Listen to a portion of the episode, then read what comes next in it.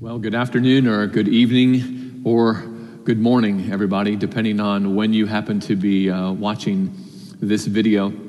We find ourselves in an interesting time, and um, last week I tried to address that uh, at, least in some, uh, in some way uh, from Philippians chapter 4, addressing just the, the concept of, of, of hope and, and uh, not being anxious about things. Um, obviously easier said than done, right? But, but uh, this is what the scriptures implore us to do. This week, I think maybe the best thing to do is just get back to some sense of normalcy. And we're going to go back to our text and to our series in Genesis, our beginnings series. And so um, this week, we're going to be um, in uh, chapter 3, ending chapter 3, and uh, moving uh, next week into chapter, into chapter 4. So when, we, when last we left you, uh, Adam and Eve had heard uh, of the promise of a seed that would come, and uh, that this seed would bruise the, serpent, the, the head of the serpent.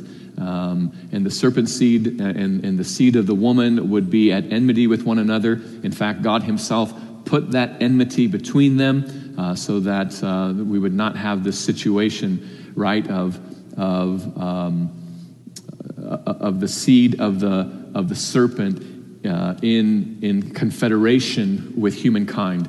Uh, God places enmity there. There's a, a, great act of grace that takes place there. And then a few weeks ago, Pastor Nate Gast walked us through um, then the punishment uh, for the woman and the punishment uh, for the man, for Adam.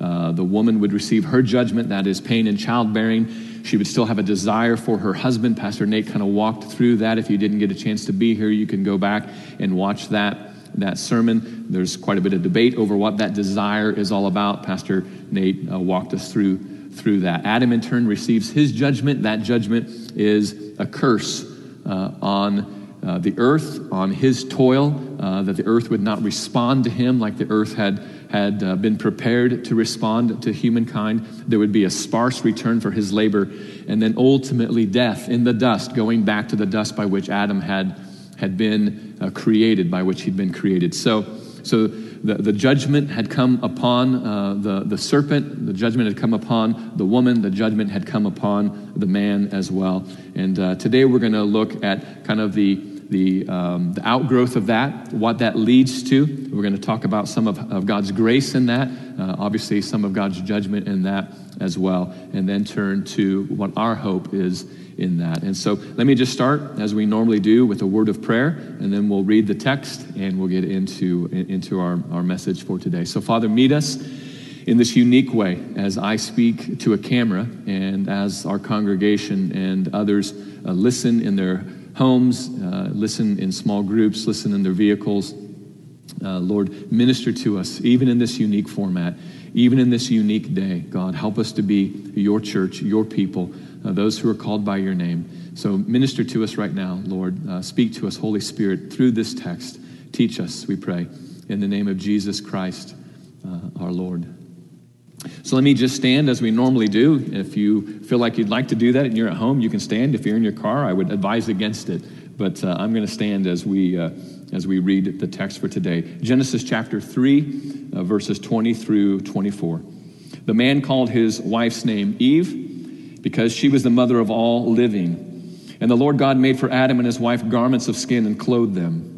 And then the Lord God said, Behold, the man has become like one of us, knowing good and evil. Now, lest he reach out his hand and take also of the tree of life and eat and live forever, therefore the Lord God sent him out from the Garden of Eden to work the ground from which he was taken. He drove out the man, and the east, and at the east of the Garden of Eden he placed the cherubim and a flaming sword that turned every way to guard the way to the tree of life. Amen. And so let's look first at God's grace in this situation. God's grace in that Eve will bear children. God's grace in that there is clothing to cover uh, the disgrace of the man and the woman. Adam uh, provides a personal name here uh, for his wife. He calls her Eve. In the Hebrew, it is the word chava, uh, great uh, Hebrew word, chava. It sounds like almost every Hebrew word is kind of a great word. They all just sound so exotic. But her name is Eve, or chava, and it means life giver, or it means living. It can also mean breath. It can mean to give, to give breath. And the rationale for this, uh, Moses tells us as the author here, is that she was the mother of all the living. It's interesting here, right? That, that there's a past tense here, that she was the mother of all the living. She hasn't borne any children yet. And yet, um, we see this promise because in 315, uh, the promise was given that there would be a seed from this woman. And, and we assume Adam and Eve have overheard this promise as well. And so Adam names his wife and says, she is living. She will, she will bear the living. She will give breath to all the living. And so we ask why, why in the past tense here, and, and scholars, of course, uh, discuss this. It could very well be just as simple as uh, uh, Moses is writing this many, many years later, obviously, and he's speaking in the past tense that she was the mother of all the living. She's the one who gave birth to, to, to Cain and to Abel and to Seth, and she is the mother of, of all the living. And uh, so it could be just he's looking back past tense and saying that's what she was. That's probably not likely uh, given the context and how the Hebrew language uh, works. What's most likely here is what we have is called a prophetic perfect. Uh, a prophetic perfect, uh, which simply means uh, something is written in the past tense because it's so certain that it will take place in the future. In English, we use the word proleptic for that. It's proleptic language speaking in the past tense, or speaking as if a future event is so certain that we may speak of it as an event that has already taken place. And so that's likely what's uh, taking place here. The man calls his wife's name Eve because she was the mother of all the living. There's a prophetic perfect here. Uh, this is so certain. The promise of God is so certain that, that Adam is able to name her, uh, looking to the future as if it is, is actually the past. And so, again, I think this takes us back to uh, chapter 3, verse 15. Adam and Eve hear this promise before uh, the curse is given. Before the serpent is cursed, Adam and Eve will hear this promise. There will be a seed of uh, the woman, an offspring for the woman. So, there is this hope that comes before judgment. And I tried to stress this some weeks ago that hope comes before judgment, that, that promise comes here before before the judgment. So God is saving Adam and Eve, as it were, through judgment. Judgment on the serpent and his seed. They're hearing this judgment that's being pronounced on the serpent. Judgment on this first couple as well, on Adam and Eve, as a measure of discipline for their disobedience. And so it demonstrates not just God's justice here, but it also demonstrates God's love. And it, it demonstrates that God loves this first couple because he is disciplining them, just like it happens in any healthy home, right? We discipline children that we love. And so this is clearly judgment, but it is also a sense of God demonstrating his love and his commitment to Adam and Eve because of the judgment, because of what has taken place, because there is now judgment on Adam and Eve, because they will be banished from the garden. There is a necessity now for mercy and grace. There's a necessity that God will, will demonstrate mercy and grace in response to sin, in response to rebellion, in response to disobedience. And so God will do that. He will discipline Adam and Eve. He will, he will curse the serpent. He will discipline the first couple. And he will pass judgment on them. But that judgment is also, in some ways, an act of mercy and grace as well, because God ultimately will provide um, freedom from sin in Jesus Christ, in the seed of the woman. And so, as we're going to soon see, Adam and Eve are going to have to leave the garden. There's no ifs, ands, or buts about that. They are going to be compelled to leave the garden. But God is not going to abandon them outside the garden.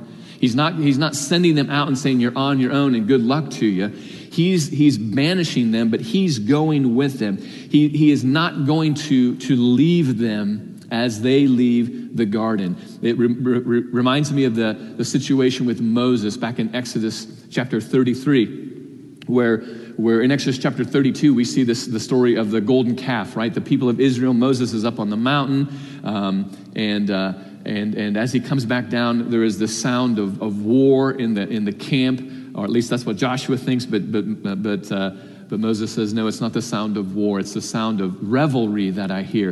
And the people have given themselves over to sin and licentiousness, and they've rebelled against God and they've rebelled against, against Moses as well.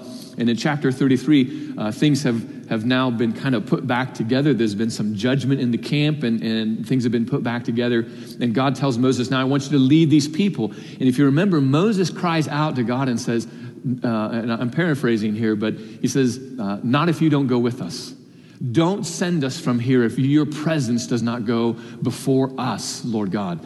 Uh, how will people know that I am your unique, the unique one that you have called to lead this people if you don't go with me? How will, um, how will the nations know, God, that that this, these people are unique if your presence doesn't go before. So Moses is very clear. He says to God, Do not send us out if your presence will not go with us. Yes, judgment has been enacted. We have rebelled. There has been sin, and you are now sending us uh, uh, out. But go with us. Let your presence be there with us because we cannot survive if you do not go uh, before us. And, and God responds to Moses, and again, this isn't a direct quote, but essentially he says to Moses, I will go with you. My presence will go with you. And here's why, Moses, because I know your name, I know who you are. I know your character, and I'm going with you. I will go before you, and I will go before the people. Although I am judging you, I will go before you. My presence will be with you. Very similar, I think, here with Adam and Eve. You will leave the garden, but my presence will go with you as you leave the garden. And so, Adam and Eve, they're not gaining the freedom that the serpent offered to them, right? They're not getting what the serpent promised them. They're actually forfeiting their freedom now. Uh, the, the, the, the freedom they had in obedience to God is now given over to slavery. It is now given over to their fallen natures. It is now given over to a fallen world that was commensurate with their fall, with the fall of, of Adam as the, the great steward over God's creation. They've forfeited their freedom. The serpent offered them freedom. Um, that they would, they would know things right and wrong. They would be like God. And it, it turns out that that's not the case here. They forfeit that, and they now are compelled uh, to leave the garden. Uh, similar to what Peter says to uh, the false prophets of his day, and, and certainly applying to the false prophets of our day as well. And that is, they promise you freedom, but they themselves are slaves to depravity or to corruption. They offer you freedom. Come along with me. Know the freedom that I know. And our response really needs to be you don't know freedom. The freedom you're offering is not freedom, it's not freedom to us. It, it, we forfeit our freedom as, as obedient servants of God when we give way to false teaching, when we give way to disobedience. We know slavery in that, not, not freedom. And so there is this promise come, be like me, do what I'm doing, and you'll know my freedom. And our response really needs to be, you don't know freedom. You don't know the freedom I know as a follower of Jesus Christ, as one who is obedient uh, to Jesus Christ. And so there's God's grace in the fact that Eve is going to bear children. She's going to be the mother of all the living. And as she's the mother of all the living, God is going to add a blessing to her, to her seed, and to her offspring. But there's also God's grace in the fact that God is going to give them now clothing to cover their disgrace, their nakedness, the scripture says. Verse 21 tells us that Adam and Eve are, giving, are given their first covering of real clothing. Skins from slain animals are given to them. And so, like everything else for Adam and Eve, Everything they have has been given to them. Everything in the garden was given to them. Now, even in their disobedience, what they need is given to them. Uh, animals are slain, and they are now clothed with, with proper clothing to cover their nakedness and to cover their disgrace. There are some who will say this is the first example of animal sacrifice. Uh, it gives way to the sacrificial system. That is unlikely here contextually, although certainly it does demonstrate that with sin, there is shedding of blood, right? Uh, animals have to die in order that the disgrace of human beings might be covered. And so it's not that there is no correlation here. I would simply say it doesn't appear to be a one to one correlation, that now we know that there's going to be a sacrificial system put into place. But the reality is, is that Adam and Eve um, need something to cover their, their, their disgrace, and God provides that for them. He always gives what is necessary. Even in sin and rebellion, God gives what is necessary, reminding me and maybe you as well from Luke chapter 15, the story of the prodigal son, right? The prodigal says, I want, uh, I want what my father has. I want what he owes me. I'm going to take it and I'm going to go out and live my life. And he goes out and does that. And we know the story. Uh, there's a famine in the land. He loses everything. He decides it's better to come back home uh, where, my, where even my father's servants are better cared for than I am cared for here. He returns home, and you remember this story. And of course, this is not the main part of the, of the story. Uh, the main part of the story is really about the older son uh, and, and, and how the Pharisees are acting like the older son, but that doesn't dismiss the reality of the, of the story of this younger son who has rebelled. And he comes home, and while he's still some distance from the home, the father, representing God, sees him, runs to the son. And if you'll remember, what he does, the son tries to repent, and even before he really gets a chance to, the, the father is ready to receive him. The son does repent, but the father is ready to receive him. And what does he say? He says, Take my son and put clothing on him. Bring a robe. Give him a ring. Put sandals on his feet. This son of mine is not a slave. He's my child. He's my son. And I will clothe him. I will give him what is necessary. And so we see this as a, as a theme, I think, in Scripture. God gives us what is necessary, even in our sin, even in our rebellion. God's grace is there. So God's grace comes to us before judgment. And, and Adam and Eve, although they are banished, they will not leave naked because God is going uh, to be with them. Friends, it's, it's like us when we sin, it's like us when we rebel. Uh, for those of us who are followers of Jesus Christ, we, we sin, we struggle, um, we are disciplined because God, God loves us. And sometimes we're sent away, quite frankly. Sometimes we, we know what it's like to be an outcast from the church, from our friends, uh, from even our family at times. We know what it's like to be an outcast, but we need to remember that God will always receive us back.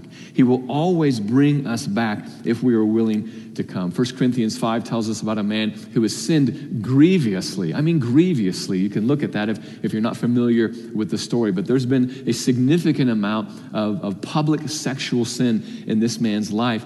And Paul, as he speaks to the Corinthians from a distance, tells them, I want you to deliver this man out. I want him out of the church. He needs to be expelled from the church.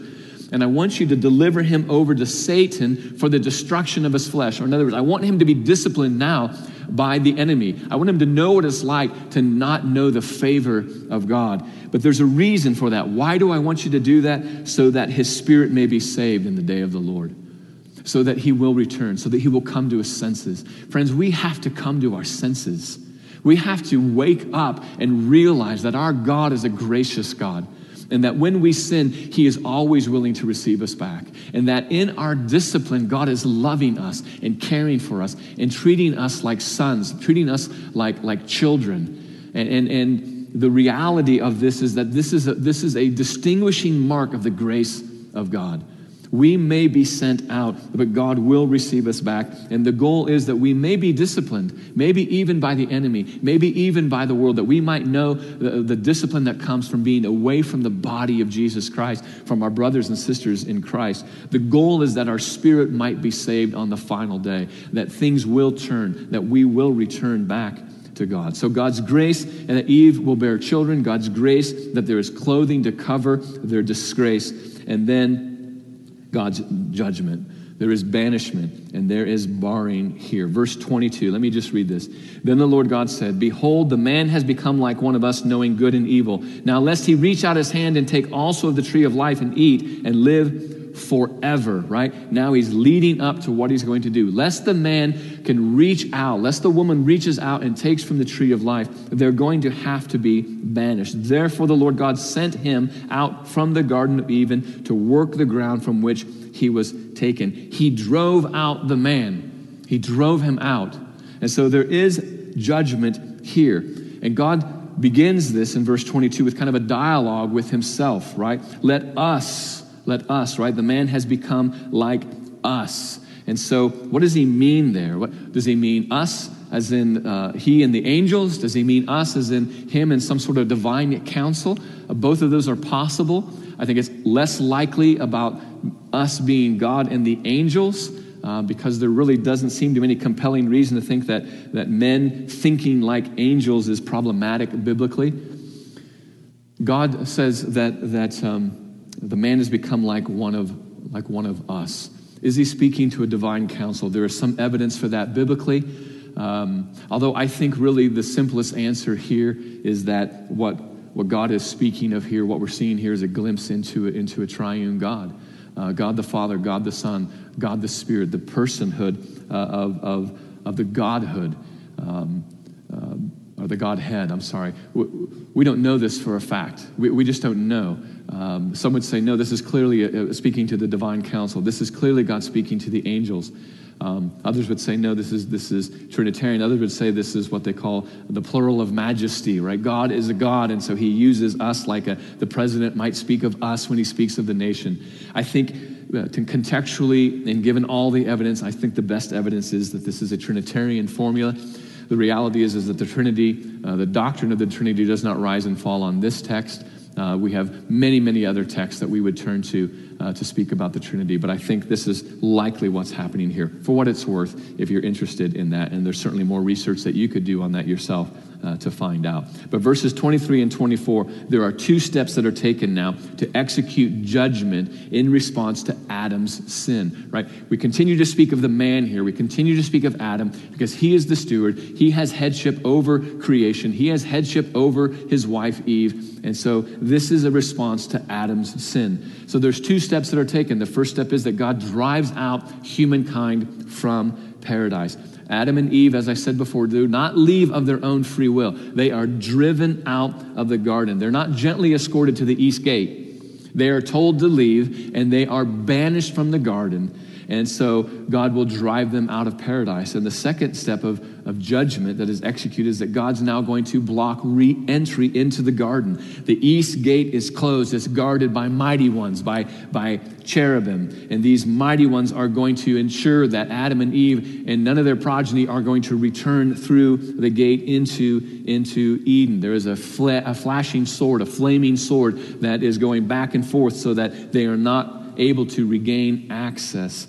And so it's as if there's only one way in and one way out of the garden, and we don't know that for a fact, right?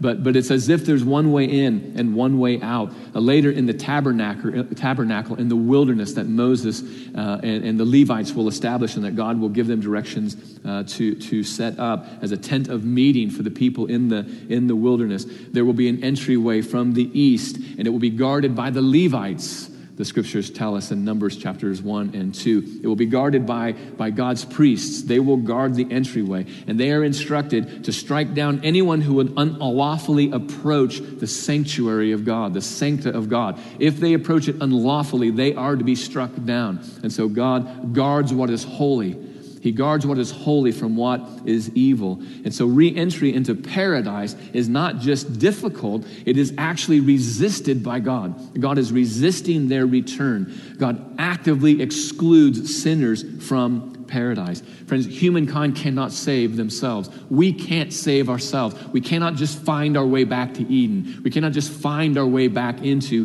God's favor. The way is blocked and it can only be entered through Christ now. You might picture, you know, uh, Lord of the Rings, right? Gandalf is on the bridge and the great, whatever the fire demon is that's trying to come across, and he, he, he screams out, The way is blocked, or the way is closed, you shall not pass.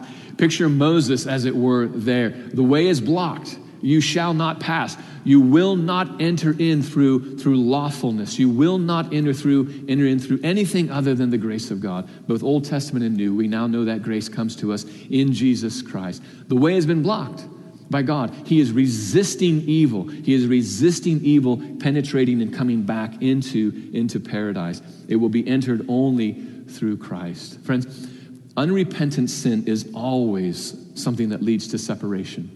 It always leads to separation. Look what Isaiah says in Isaiah chapter 59. Behold, the Lord's hand is not shortened that it cannot save, or his ear dull that it cannot hear. In other words, God is not incapable of, of saving us, He's not incapable of hearing our cries for mercy.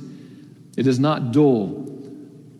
His hand is not shortened, his ear is not dull that it cannot hear. But your iniquities, he says, your sins have made a separation between you and your God, and your sins have hidden his face from you that he does not hear. Right? There's this separation because of sin, Isaiah says. And there in Isaiah 59, he continues on and explains what, what's happening in Israel, what's happening in Judah that, that is creating this separation between God and his people. There's blood on their hands. They're not caring for their neighbors. They're not doing the things that God has called them to do. But that chapter ends with hope in verse 20 he says, and a redeemer will come to Zion, Zion, the holy hill in Jerusalem, uh, the place where God dwells, where the temple was built. A redeemer will come to Zion to those who turn from transgression, to those who turn from their sin. The redeemer is coming. And he's going to bring hope, and he will, he will open the way back into paradise. He will make it possible for us to be received back from our exile, to be received back from our banishment.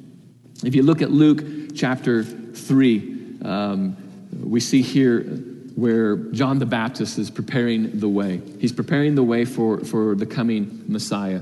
It's in the 15th year of the reign of Tiberius Caesar, Luke tells us.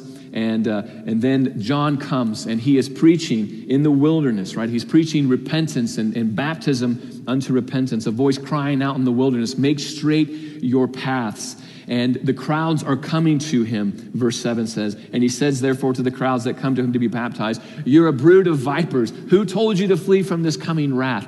You're, you're, you're, you're, you're the seed of the serpent here. You are a brood of vipers. Who has told you to come and, and, and, and to be saved? And they say, But we're Abraham's children. And John says, Don't tell me about being Abraham's children. God can raise up from these rocks children for Abraham. And, and, and the crowd say, What shall we do?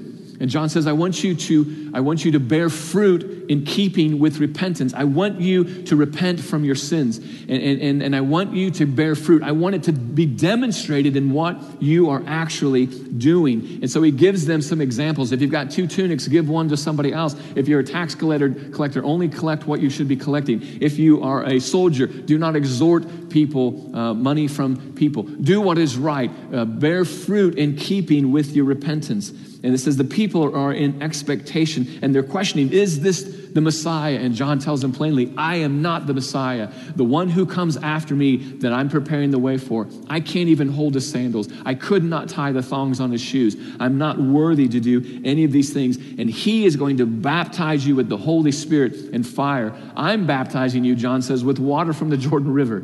But the one who's coming after me will baptize you with fire and with the Holy Spirit. And he's got his winnowing fork in his hand, this fork that was used to take the wheat and throw it up into the air so that the wind could take uh, the, the, the chaff and blow it away, and the heavier seed would fall, the grain would fall back to the ground. He has a winnowing fork in his hand. He's going to clear the threshing floor, he's going to gather the wheat into his barn, but the chaff he's going to burn with unquenchable fire. I mean, this is hard stuff. This is hard teaching from John the Baptist. But look what Luke says here in verse 18 of chapter 3. So, with many other exhortations, he preached good news to the people. He preaches good news. In other words, Luke is saying, This is good news. And we say, That doesn't sound like any good news I've heard, at least not lately. But it is good news, friends. God is calling us back from our exile. He's saying, Come back. I wasn't, I wasn't abandoning you there. I'm disciplining you there. I'm calling you back to me here. I will give you all that you need. Uh, there is grace, there is mercy and abundance here. Come back. The good news, friends, is that we need to know the bad news. And you've heard me say this so many times. We need to hear the bad news. We need to know who we are. We need to know who we are in Adam so that we might know who we might be in Christ. We need to return from, from our, our insensible ways.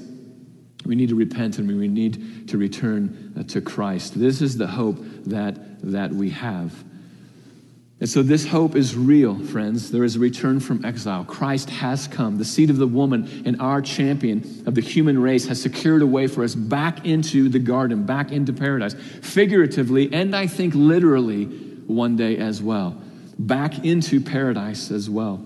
We are now with Christ. If you, if you are in Christ, if you're born again, you're hidden in Christ. Your life is there with Him. Ephesians 2. Even when we were dead in sin, friends, even when we were, were separated from God. Because He is rich in mercy and because of His great love for us, He saved us and raised us up and seated us with Him, speaking there of God, in the heavenly places in His Son, Jesus. God has raised us up, friends. We are there with Him. We are there positionally, we say theologically. We're, we're, although we're here slugging it out on earth, we are positionally in Christ God has already done it for us. Jesus has finished what needs to be done for those of us who are born again, so that in the coming ages, he might show the immeasurable, immeasurable riches of his grace and kindness to us in Christ Jesus.